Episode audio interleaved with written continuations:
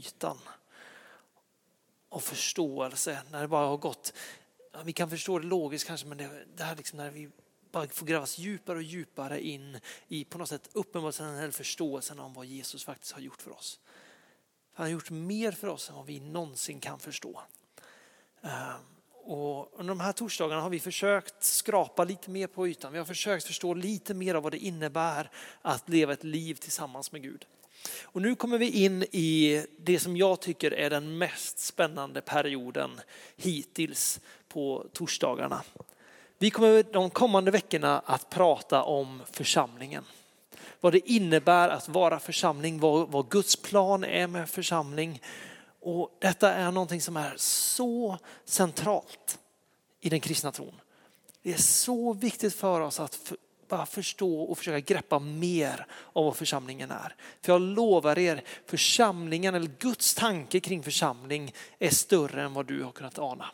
Det är större än vad jag kan förstå det, större än vad jag kan få försöka förmedla. Men tillsammans så hoppas jag att vi kommer kunna brottas med det här. Vad är församling? Därför Bibeln gör det tydligt att församlingen är, det är livsavgörande. Det är församlingen på något sätt, det är världens hopp därför det är i församlingen som Jesus blir känd för den här världen.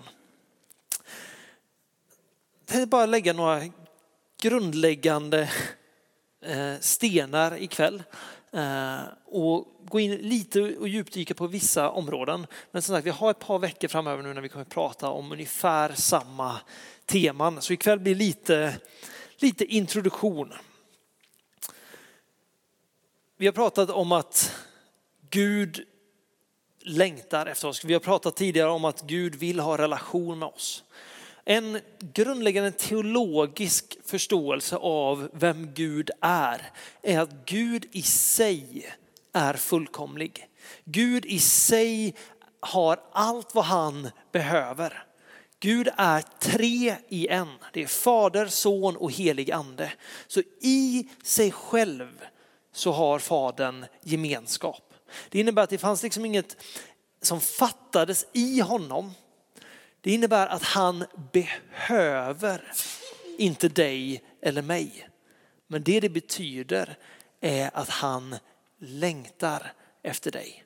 Han vill ha dig, inte det att han behöver dig, men han önskar dig. Du är fullt ut skapad utifrån Guds kärlek. Fullt ut för att han vill ha med dig att göra. Redan innan du var skapad så såg han Roger. Jag vill ha Roger. Jag vill att Roger ska komma och ta plats i mitt rike, i mitt hus. Att han ska få växa upp och lära känna mig. Han ska få lära känna allt vad som är i mitt rike. Det står så här i Efesiebrevet 1, vers 1-10. Se om vi får upp den.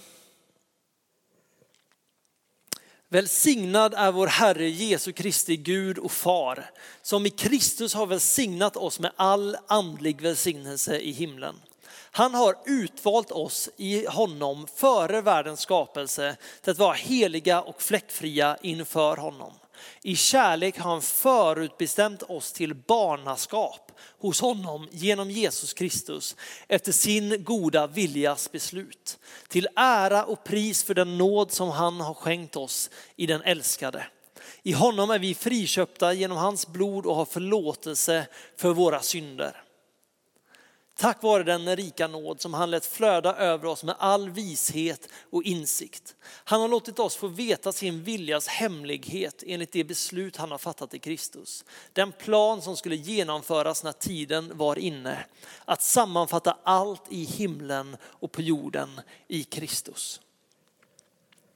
Guds plan var att Jesus skulle komma och dö för oss för att vi skulle kunna bli Guds barn.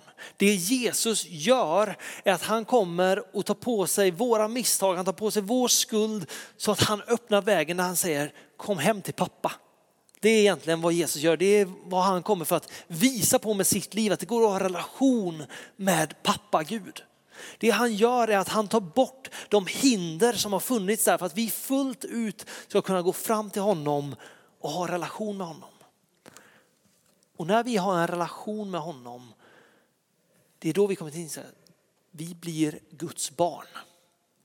Och det här är en sanning i Bibeln som ganska ofta, ja, men, kristna kan ibland tala ganska snett om detta skulle jag säga. Därför det är, så, det är så här att vi har väldigt lätt att säga att alla människor är Guds barn. Det Bibeln säger är att alla människor är skapade av Gud. Alla människor är älskade av Gud. Men de som tror på honom, tror på Jesus, tar emot Jesus får rätten att bli Guds barn. Det innebär att vi som har tagit emot Jesus blir Guds barn. Och i och med att vi blir Guds barn så blir vi en del i hans familj. Vi blir familj med Gud själv. Bibeln beskriver eh, Gud som fadern, beskriver Jesus som våran broder. Det är så nära som Bibeln säger att vi på något sätt står honom. Det är vid ett tillfälle när Jesus är i sin hemstad och han sitter och undervisar och det kommer någon och säger till honom att Jesus, din mamma och dina bröder står utanför och vill tala med dig. När Jesus svarar så säger han, vem är min mor? Vem är mina bröder? Så liksom pekar han, gestikulerar mot de som sitter runt omkring honom och sa att den som gör det jag har sagt, den som gör min faders vilja, det är min mor, det är mina bröder. Så starkt identifierar sig Jesus med de som tror på honom, med de som väljer att göra hans faders vilja. Han säger att ni är min mor, ni är mina bröder. Jag menar inte nu att någon ska komma här och säga, men jag är Jesu mamma. Eh, det är inte det jag menar. Men på något sätt, det finns så starkt bildspråk i det här som Jesus säger. Han säger att vi är familj. Om ni gör det min fader vill göra. Om ni bekänner mig som Herre i ert liv så är vi familj.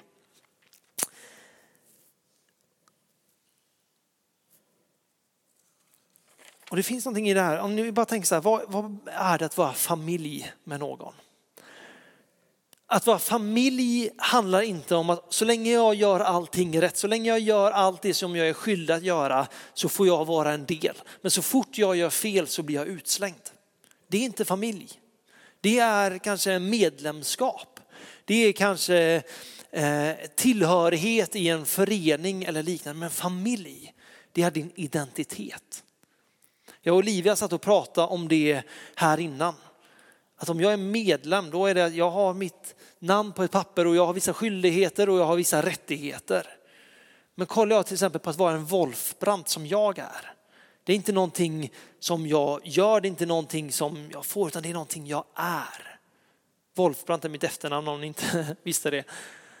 Men jag får det därför att jag tillhör min familj, jag är en del av min familj i min person.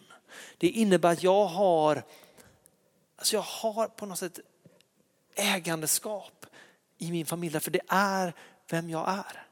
Det innebär att när vi blir upptagna som Guds barn så är inte det bara någonting som Gud helt plötsligt bara, men nu sparkar jag ut dig därför att du har betett dig illa.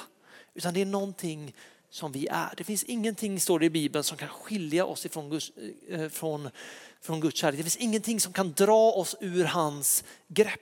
Även om jag skulle göra bort mig till tusen. Så länge jag fortfarande kommer tillbaka till Jesus så jag är en del av hans familj.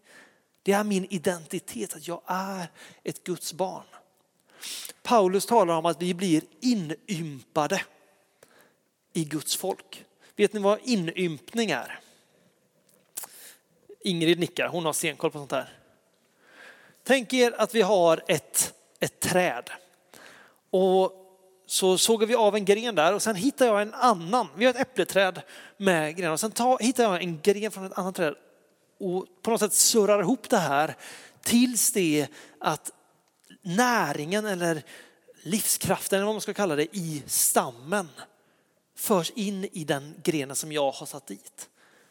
Och den grenen som är ditsatt blir en helt naturlig del av det trädet. Det är sammanväxt, samma näring flyter genom hela. Så är det när vi blir en del av Guds folk, så blir det när vi blir Guds barn.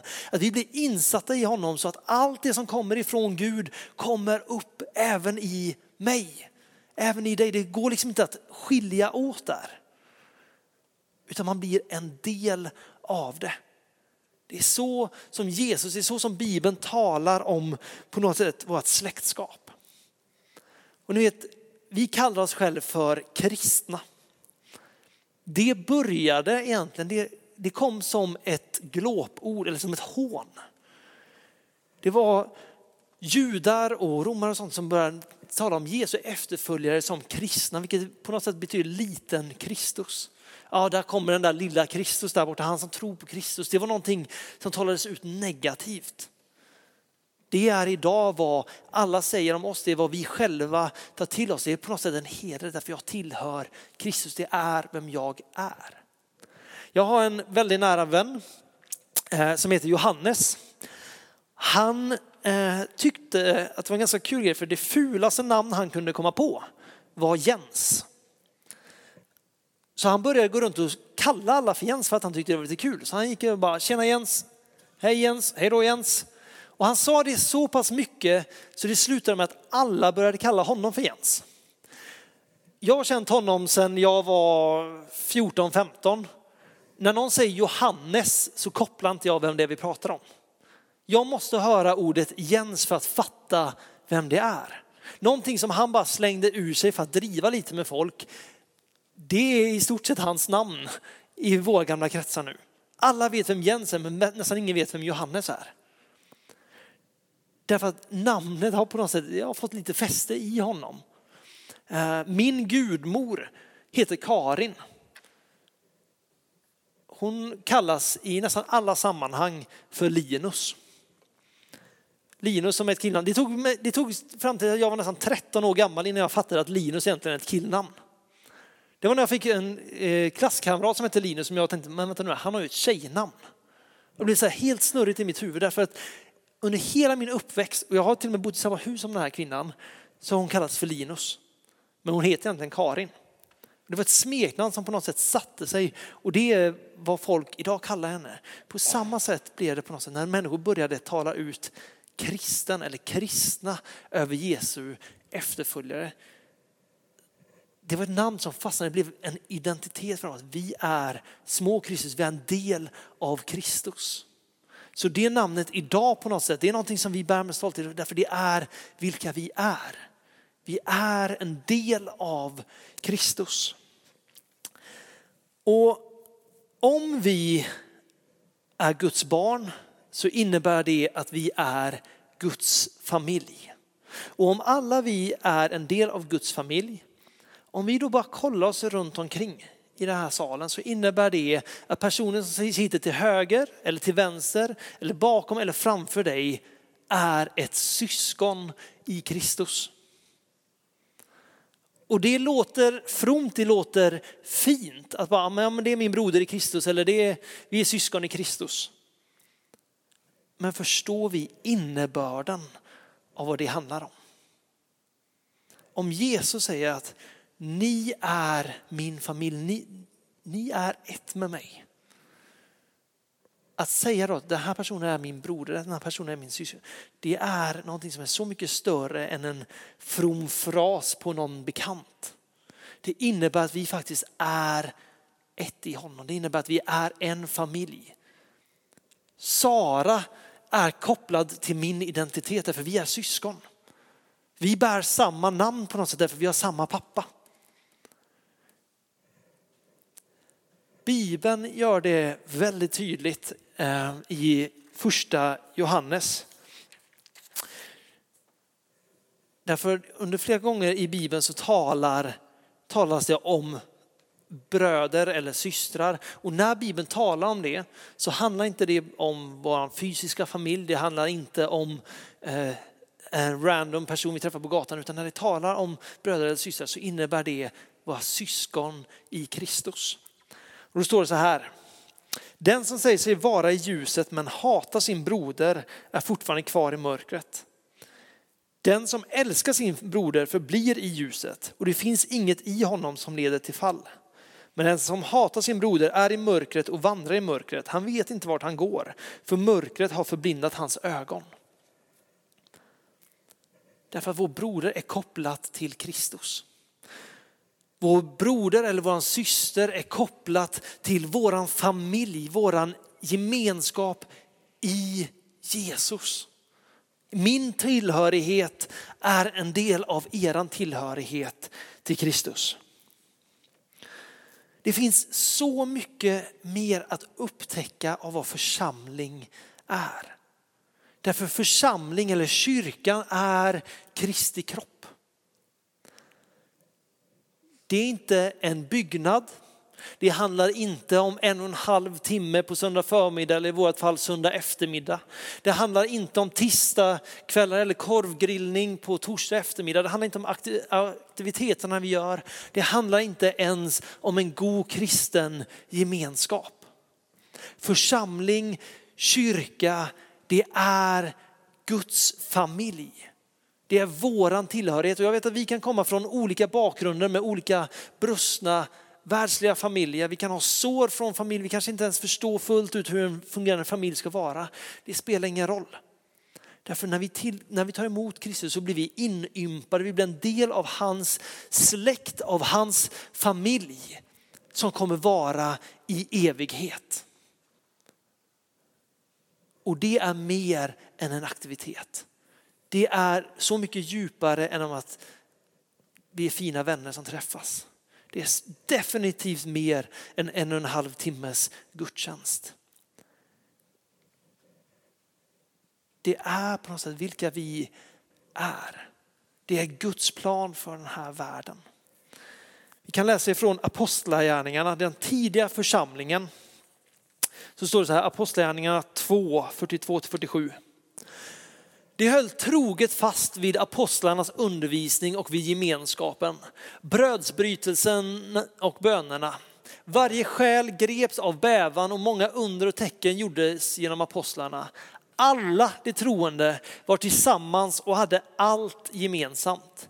De började sälja sina egendomar och ägodelar och delade ut till alla efter var och ens behov. Varje dag var det troget och enigt tillsammans i templet och i hemmen bröt de bröd och delade måltid med varandra i jublande innerlig glädje. De prisade Gud och var omtyckta av hela folket och Herren ökade var dag skaran med dem som blev frälsta. Jag säger inte att vi ska sälja allt vi äger, lägga pengarna i en gemensam pott och bo tillsammans här i Linnéakyrkan. Det är inte det jag säger. Men det finns någonting i det här som vi måste återerövra. Alla där som hade tagit emot Kristus, de sålde det de hade, de kom tillsammans och de delade allting. Så stark var deras tillhörighet. Det handlade inte om ett par gånger i veckan. Det handlade inte om att amen, vi, jag kan ringa och kolla läget någon gång då och då. Utan det handlar om att se att vi hör ihop. Vi har ett och samma syfte på något sätt. Vi har var och en sin kallelse. Vi har var och en vår gudsupplevelse och våran frälsning. Men Bibeln talar väldigt, väldigt lite om individen. Nästan hela nya testamentet talar om församlingen. Den absoluta majoriteten av breven i nya testamentet är till församlingarna. Församlingen i Korint, församlingen i Galatien, eh, Hebreerna och Rom, församlingen i Rom och allt vad det är. För vi hör ihop och vi har någonting att göra med varandra. Och det är det som gör det här, därför det finns så många som har sår ifrån församlingar. Det finns så många som säger att jag, varför ska jag vara med i församling? Jag har mina kristna vänner eller jag klarar mig själv därför jag har Jesus. Det finns människor som har så djupa sår som man nästan hatar församling. Och det, ibland kan det finnas goda anledningar därför kyrkan har under men, åren betett sig fruktansvärt illa. Ledare kan svika, församlingsmedlemmar kan svika. Problemet är att jag tror inte det går att vara kristen, efterföljare av Jesus utan att vara en del av hans familj. Och är man en del av hans familj så är man en del av en kyrka, av en församling. Därför det är det som är hans familj. Paulus talar i liknelsen om en kropp. Han säger att Ingrid, hon kanske är ett långfinger. Kalle, han kanske är ett höger knä. Gass, han är vristen på höger foten. Men i oss själva så är vi inte en hel kropp. När vi kommer samman, när vi möts som församling så blir vi en hel kropp. Då är vi Kristi kropp för den här världen. Tillsammans så kommer människor att se vem Jesus är. Det är tillsammans som människor känner igen honom. Det är tillsammans som vi blir hela.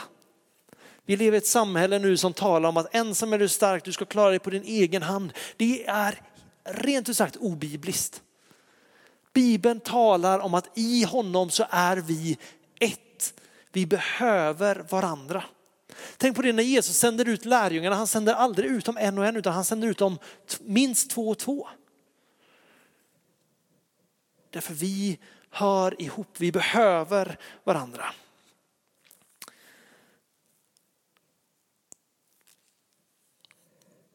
Vi kan ha blivit sårade. Och vi får be att Gud får komma och hela de såren. Men om vi hatar Kristi kropp, då blir det på något sätt att vi hatar Kristus själv, därför Kristus är i församlingarna. Genom hela, Jesus, Gud själv är gemenskap som vi börjar med, en grundläggande biblisk sanning. Gud i sig är en gemenskap. Vi är skapade i hans avbild, vi är skapade till gemenskap. Jesus säger, gå in på din egen kammare och be i det fördolda.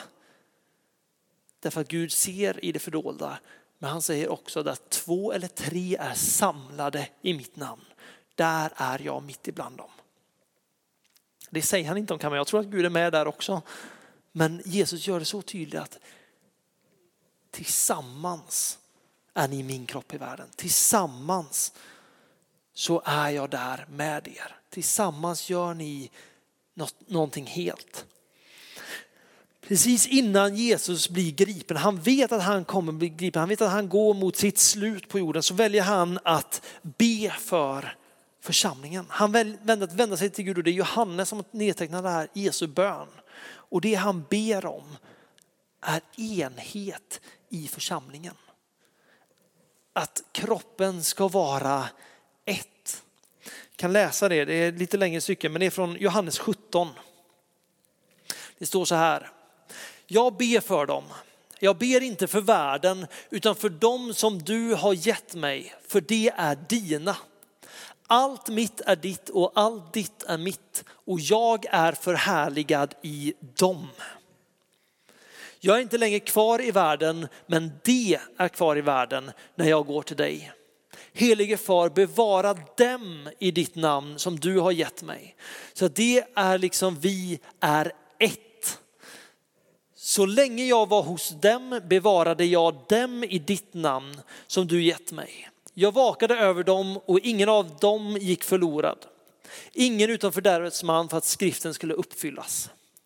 Nu kommer jag till dig, men jag säger det här medan jag är kvar i världen för att deras hjärtan ska vara fyllda av min glädje. Jag har gett dem mitt ord, ditt ord och världen har hatat dem. För det tillhör inte världen, liksom inte heller jag tillhör världen. Jag ber inte att du ska ta dem ur världen utan att du ska bevara dem från det onda. Det tillhör inte världen, liksom inte heller jag tillhör världen. Helga dem i sanningen, ditt ord är sanning. Så som du har sänt mig till världen så har jag sänt dem till världen. Och jag helgar mig för dem för att också de ska vara helgade i sanningen. Men jag ber inte bara för dem utan också för dem som kommer att tro på mig genom deras ord. Det är vi förresten eh, som har kommit till tro genom deras ord. Jag ber att, eh, jag ber att det alla ska vara ett och att det ska vara i oss liksom du far är i mig och jag i dig. Då ska världen tro att du har sänt mig och den härlighet som du har gett mig har jag gett till dem. För att det ska vara ett, liksom vi är ett. Jag är dem och du är mig, så att det är fullkomligt förenade till ett. Då ska världen förstå att du har sänt mig och att du har älskat dem så som du har älskat mig. Om världen ser att vi är ett så kommer de se att, så kommer de se att Jesus var sänd av Gud. Det är vad han säger. Så kollar vi på kyrkans historia, genom alla tider så har det varit splittring. Genom alla tider så har det varit sår och inre konflikter. Därför vi vet att den onde vill inte att vi ska vara enade. Guds längtan är att vi som hans folk inser att vi hör ihop. Vi tillsammans är kallade att vinna den här staden, det här landet, den här världen därför vi är ett i honom. Vi har alla del av samma rike, del i samma nåd. Vi är del av samma familj. Och ändå bråkar vi. Ändå finns det så mycket splittring, så mycket sår. Men när vi börjar på något sätt komma tillbaka till okay, men vad är det Gud har kallat församlingen till att vara? Vad är det Gud säger att vi är? Idag hittar du i de flesta församlingar så är det bråk om hur vi ska fira gudstjänst. Ska vi göra det med gamla sånger, nya sånger? Ska vi eh, predika länge? Ska vi predika kort? Alla de här olika frågorna. Ska vi ha nattvard en gång i veckan, tre gånger i veckan, en gång i månaden? Hela tiden bråk om vad gör vi med gudstjänst? När vi måste inse att församlingen, för det första så är det världens hopp. Därför att Jesus har valt oss att visa sig själv för resten av världen. Men det är också för oss. Vi är inte hela om inte vi har en kristen gemenskap. Därför det är i den kristna gemenskapen som Jesus kommer med sin uppenbarelse.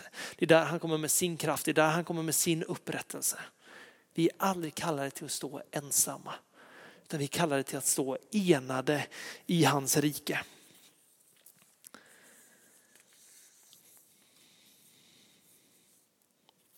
kan få upp Matteus 16, 18-19. Då ska vi avrunda här alldeles strax så vi hinner diskutera detta i grupper.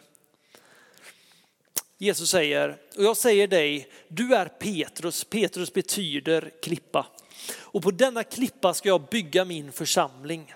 Och helvetets portar ska inte få makt över den. Jag ska ge dig himmelrikets nycklar. Allt som du binder på jorden ska vara bundet i himlen och allt som du löser på jorden ska vara löst i himlen. På den klippan ska jag bygga min församling och helvetets portar ska inte få makt över den. Helvetets portar kommer aldrig få makt över Kristi församling. Kristi församling har fått himmelrikets nycklar och allt som församlingen binder på jorden ska vara bindet på jorden. Bindet i, bundet i himlen och allt som vi löser på jorden ska vara löst i himlen. Gud har lagt ner sin auktoritet i sin församling. Så vill vi se Guds rike bryta ut, vill vi se människor upprättade så är det genom församlingen. Det är genom den kristna gemenskapen. Därför Gud har valt att göra detta med oss. Och Gud vet att han har inte skapat oss för att vara individuellt stark. Han har skapat oss för att tillsammans utgör vi honom. Sången som vi sjöng och det vi kan läsa i uppenbarelseboken är att den dagen Jesus kommer tillbaks, då kommer han samla oss, han kommer smycka oss som en brud. Han talar om hela församlingen som en brud. Det är inte ett par miljoner små brudar, utan det är en brud. Församlingen, kyrkan är Kristi brud som Jesus kommer att gifta sig med. Vi är vår tillhörighet i Guds rike bygger på att vi är en del av hans folk. Vi är hans barn och vi hör ihop. Guds A-plan för den här världen är församlingen. Det är därför, även om vi har svåra erfarenheter, om vi har sår från det, som vi måste på något sätt, Gud kom och läk det här. Ge mig på nytt hopp för din församling. Och det innebär också det att när vi kommer till församlingen, när vi kommer till Linnéakyrkan så handlar det inte bara vad kan jag få, har de någonting gott att erbjuda här? Utan det handlar om att här kommer jag och jag träffar familj. Det innebär att jag tjänar Gas därför han är min bror. Vi är familj. Om jag ser att han lider så lider jag därför vi är familj. Om Chris har det jobbigt så blir det jobbigt för mig därför vi hör ihop. Det handlar så mycket mer än om att nu kommer vi, jag ska sitta och ta emot bra undervisning, sjunga några sånger och sen går jag hem till min familj och fortsätter med mitt. Om vi bara börjar närma oss sanningen som vi läser i Apostlagärningarna, där de hade allting tillsammans, där de levde tillsammans så kommer vi börja förstå Guds sanning på ett helt annat sätt. Vi kommer, jag tror vi kommer kunna börja röra oss i auktoritet på ett helt annat sätt. När vi står enade. När vi verkar tillsammans därför Gud längtar efter att verka genom sitt folk.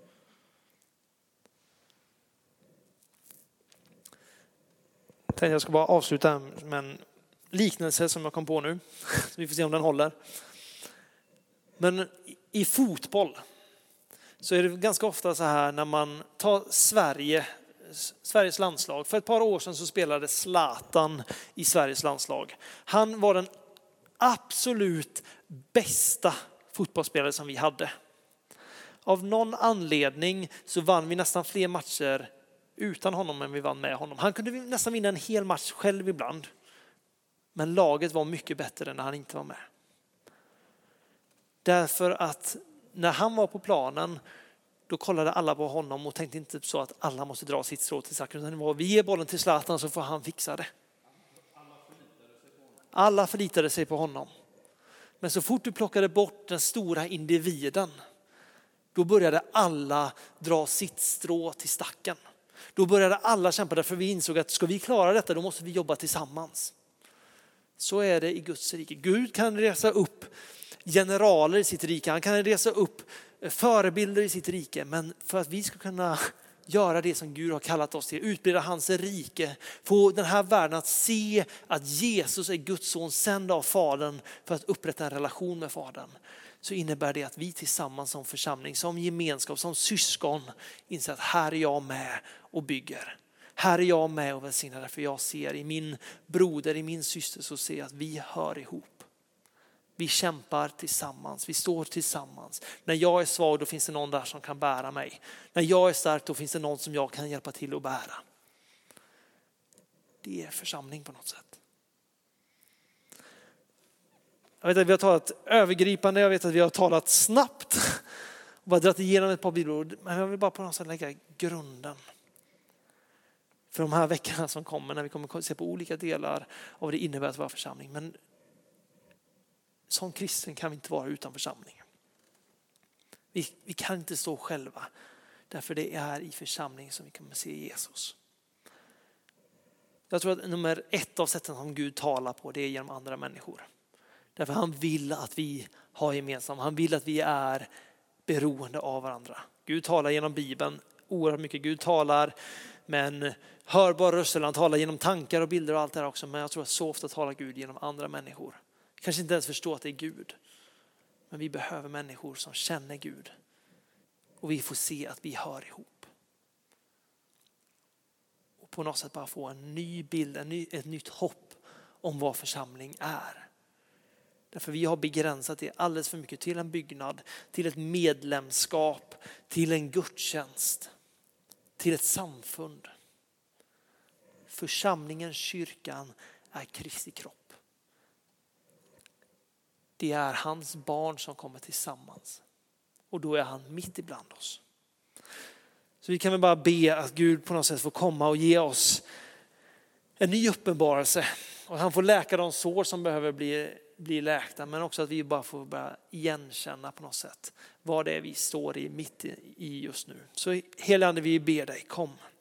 Vi ber precis som, som Jesus bad så ber vi kom och gör oss till ett jag ber att vi får stå enade, vi får ett nytt perspektiv där vi får se att vi hör ihop. Att vi tillsammans är kallade, att samma nåd som har frälst mig har också frälst min broder eller min syster. Så Jesus, jag bara ber jag, Jesus, jag vill bara be om förlåtelse för när vi har förminskat din kyrka. När vi inte har förstått vidden av och djupet av din församling. Jag vill be förlåtelsen för när när ledare eller när andra har, har missbrukat sin roll i församling. Och jag säger, vi bara ber, kom och upprätta din bild av vad, vad församling verkligen är. Låt oss förstå vad det innebär att vara en del av din kyrka i världen. Jesus hjälp oss att skrapa djupare, se mer, förstå mer. Hjälp oss att dra vårt så till stacken, till stacken i i din familj. Att tjäna varandra, älska varandra. Jesus, Jag bara ber att där det finns sår, Jesus, Herre, där det finns bitterhet så ber jag dig helige Ande kom och andas liv på oss. Kom och läk det som behöver läkas. Hjälp oss att släppa och förlåta det som behöver bli förlåtet. Jag ber att där det finns en hopplöshet, ber jag att du just nu får komma och ge vision och hopp om din församling, Herre. Jag tackar dig Fader för att det inte är någonting som vi kan konsumera. Jag tackar dig för att det inte är någonting som vi bara kan ta emot utan det är någonting vi är. Så Herre, vi bara ber att du får komma och ja, men ge oss en helt ny bild av vår församling här. Vad det innebär att tillhöra din kyrka Jesus.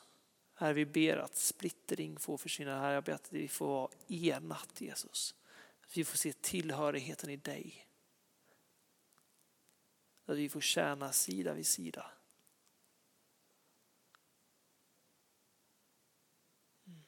Herre, jag tackar dig för att det står att du har gett oss sanningen. Hjälp oss att förstå den fullt ut.